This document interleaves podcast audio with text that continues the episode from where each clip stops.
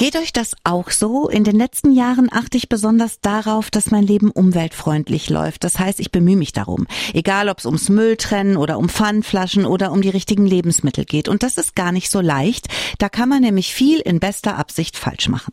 Mein Gast der Woche ist Julia Felicitas Allmann. Sie ist Journalistin und spezialisiert auf Gesundheit und Ernährung. Sie hat ein Buch zum Nachhaltigkeitsthema geschrieben.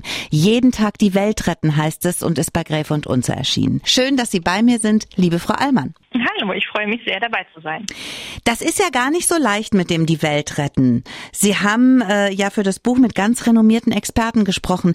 Wen haben Sie da so gefragt und mit wem haben Sie sich unterhalten? Ähm, ja, ich habe zu allen Themen geguckt, wen ich da befragen kann. Und es waren viele von den klassischen großen Umweltverbänden, so wie der BUND und der NABU, aber auch Deutsche Umwelthilfe, der Nachhaltigkeitsrat. Ähm, mhm. aber auch Professorinnen. Zum Beispiel gibt es auch ein Institut für nachhaltige Ernährung. Das war mir auch vorher gar nicht klar, dass okay. das so ein Forschungsgebiet ist. Ähm, genau wie digitale Nachhaltigkeit. Da gibt es auch Experten und Expertinnen zu. Und da habe ich dann immer versucht, äh, jemanden zu finden, der auf meine Fragen eine Antwort geben kann. Fangen wir mal mit den Fragen an. Und eine, die beschäftigt mich schon ganz lange. Auf Fleisch verzichten wäre jetzt schon mal ein guter Ansatz. Denn wenn man diese mhm. komplette Treibgasemissionen dadurch unsere Ernährung betrachtet, dann macht die Produktion von Fleisch, glaube ich, mehr als 40 Prozent aus. Dazu kommt noch die Tierhaltung, die einen oft würgen lässt. Ist Tofu mhm. jetzt die bessere Alternative? Weil die Produktion kostet ja auch Regenwald quasi. Ja, ist es. Das war tatsächlich mal eine Antwort, auf die ich glücklicherweise eine klare Frage bekommen habe. Mhm. Und zwar habe ich das auch vorher gedacht, weil man ja immer hört, Soja, ähm, ne, da wird genau. der Regenwald für abgeholzt, wie Sie es gerade sagten.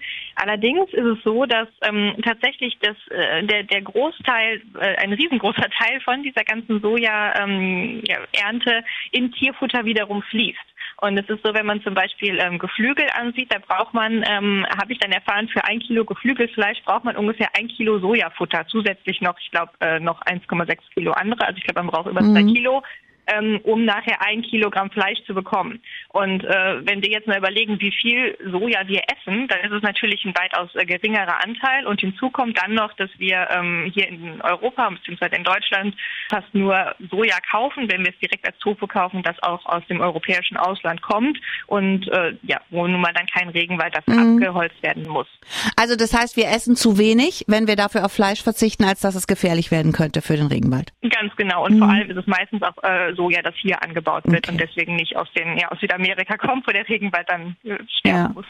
Gucken wir mal auf die Beilage. Warum sind Nudeln besser als Reis? Auch hier spielt einmal die Region einen Unterschied, weil wir äh, Weizen oder Dinkel, woraus Nudeln ja da meistens bestehen, ähm, auch hier aus dem Ausland bekommen, also aus dem näheren Ausland oder im besten Fall sogar aus Deutschland und deswegen die ganzen Transportemissionen wegfallen und aber auch weil Reis an sich, äh, der meistens in Asien angebaut wird, tatsächlich auch sehr klimaschädlich sozusagen mhm. der Anbau ist, weil auch die Reisfelder schon alleine Methan abgeben, was auch ein Klimagas ist. Frau Allmann, warum hat die Avocado einen so schlechten Ruf und kann ich die eigentlich noch ohne schlechtes Gewissen essen? Ich liebe sie nämlich. Ja, das ist ein Problem, das sehr viele umweltbewusste Menschen haben, glaube ich. Ja, also das, den schlechten Ruf hat sie, weil sie wahnsinnig viel Wasser braucht für den Anbau und weil sie gleichzeitig äh, in Ländern wächst, in denen Wasser eher knapp ist. Und es gibt da Berechnungen, dass für ein Kilo Avocado rund 1000 Liter Wasser gebraucht werden. Also die kommt häufig äh, aus Mexiko zu uns oder aus anderen Ländern, in denen Wasser eher knapp ist und da wird dann teilweise äh, ja wird dann Wasser abgezwackt von auch der Versorgung der Menschen vor Ort, weil man diese ganzen riesigen Avocado-Plantagen bewässern muss. Und da gibt es auch ganz erschreckende Reportagen, die man sich mal anschauen kann. Und weil die Avocado ja nun mal so lecker ist und auch so beliebt ist und auch relativ gehypt wird und der, ähm, ja, der Bedarf einfach wächst und wächst in sehr vielen Ländern, auch in Deutschland, aber auch in den USA.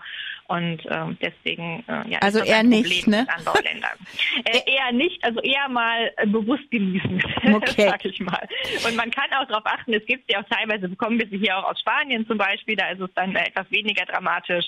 Und mhm. ähm, ja, ich finde immer wichtig, dass man die Hintergründe kennt und sich dann bewusst dafür entscheidet. Ganz, ganz verbannen ist dann ähm, ja, manchmal ein mhm. sehr schwerer Schritt. Dann ist da der berühmte Joghurtbecher. Ich streite mich da immer mit meinem Mann, ob wir den ausspülen, bevor der in den gelben Sack kommt, oder ob wir ihn so reintun, was ziemlich eklig sein kann.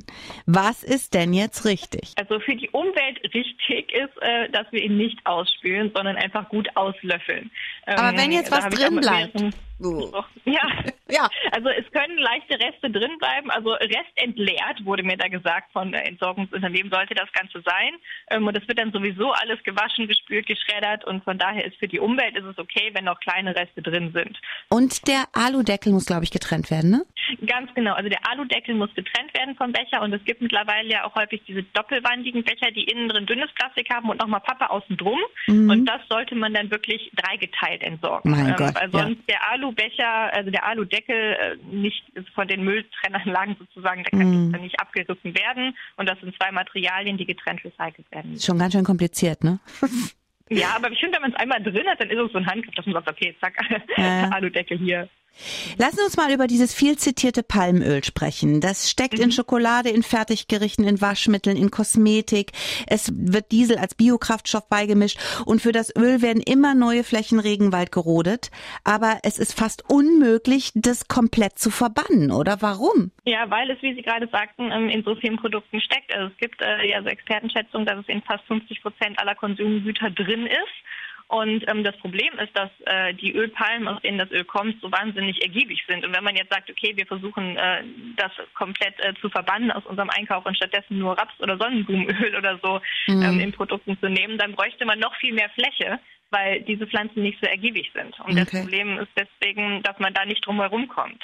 Es gibt allerdings Siegel, auf die man dabei achten kann, ähm, die für etwas nachhaltigeren äh, Palmölanbau äh, bzw. Gewinnung mhm. stehen. Und was man selbst machen kann, ähm, es ist halt sehr häufig in Fertiggerichten drin und in Kraftstoff, wie Sie gerade sagten. Mhm. Also weniger Tiefkühlpizza und Erdnussflips und weniger Autofahren und stattdessen mal aufs Fahrrad und vielleicht was selber machen. Dann kann man einfach tatsächlich äh, Produkte ein bisschen reduzieren, in denen dann das Palmöl, das so problematisch ist, verbraucht wird. Papier oder Plastik, Glas oder Konserve und was darf man eigentlich noch mit gutem Gewissen essen, wenn man unser Klima berücksichtigen will? Darüber spreche ich heute mit Julia Felicitas Allmann. Die Journalistin hat ein gutes Buch geschrieben mit ganz schnellen Antworten, wenn ihr gegen schmelzende Gletscher, Artensterben und Plastik in den Meeren kämpfen möchtet. Jeden Tag die Welt retten heißt es. Das mit den Klamotten, Frau Allmann, das ist auch nicht so einfach. Pulli lieber aus Baumwolle oder aus Acryl? Was haben Sie daraus gefunden? Ja, es kommt drauf an.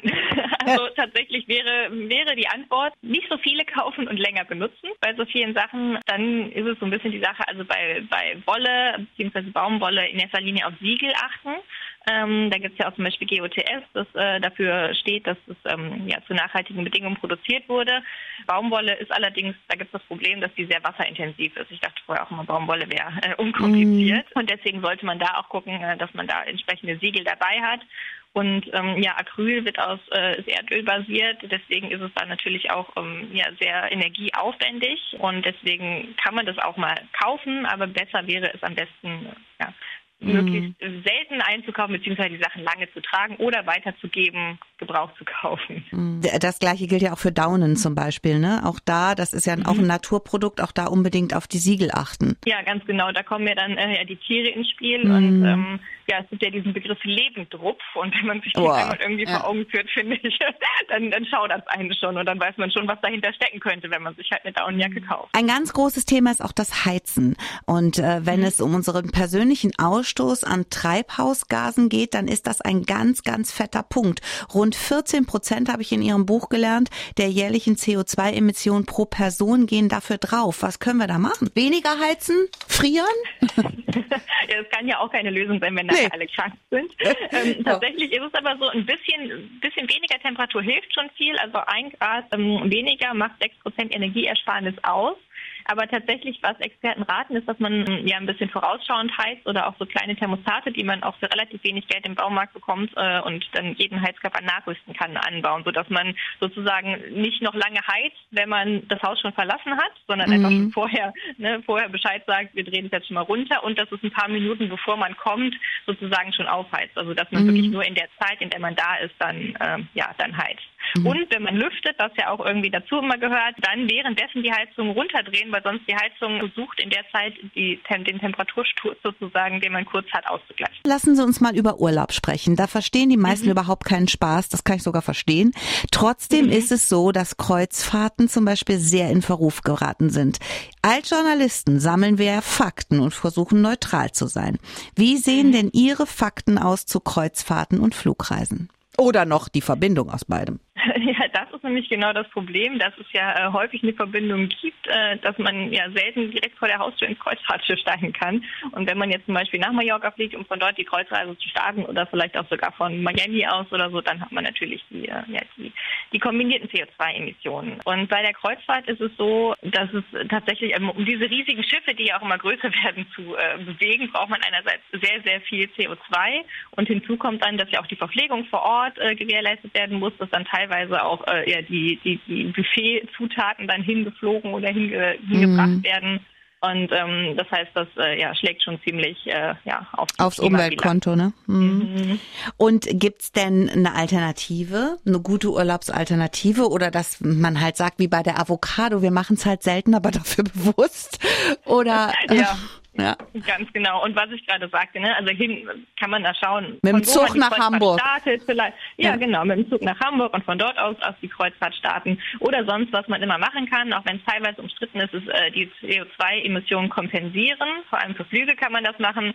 Damit, ähm, ja, manche sagen, da kauft man sich ein bisschen das Gewissen frei, aber letztendlich ist es so, dass man dann Geld spendet für Klimaprojekte, die zum Beispiel zur Aufforstung beitragen, genau in dem Maß, in dem wir jetzt CO2 mit unserem mhm. Flug verbraucht haben. Das finde ich eine eine gar nicht so schlechte Idee.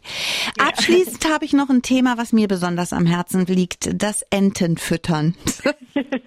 Das fand ich sehr ja. süß, dass Sie das doch ganz am Schluss mit ins Buch genommen haben, weil das ist gar nicht gut für die Tiere und auch gar nicht gut für die Umwelt. Warum ist das problematisch? Äh, ja, also erstens brauchen sie es nicht unbedingt. Die meisten, also eigentlich alle Tiere finden auch so etwas bei uns. Und dann ist das Problem, wenn es nicht gefressen wird, das Futter, dann kommt es eigentlich erst zum größeren Problem, weil dann die Essensreste auf den Grund äh, sinken von dem kleinen Teich, an dem wir vielleicht sind und da dann äh, nur langsam zersetzt werden, dem Gewässer schaden. Teilweise, wenn dann das Essen am Land liegen bleibt, dann lockt das Ratten ab an, die eigentlich dort auch nicht sein und äh, gefüttert werden sollen, äh, die dann davon mit profitieren.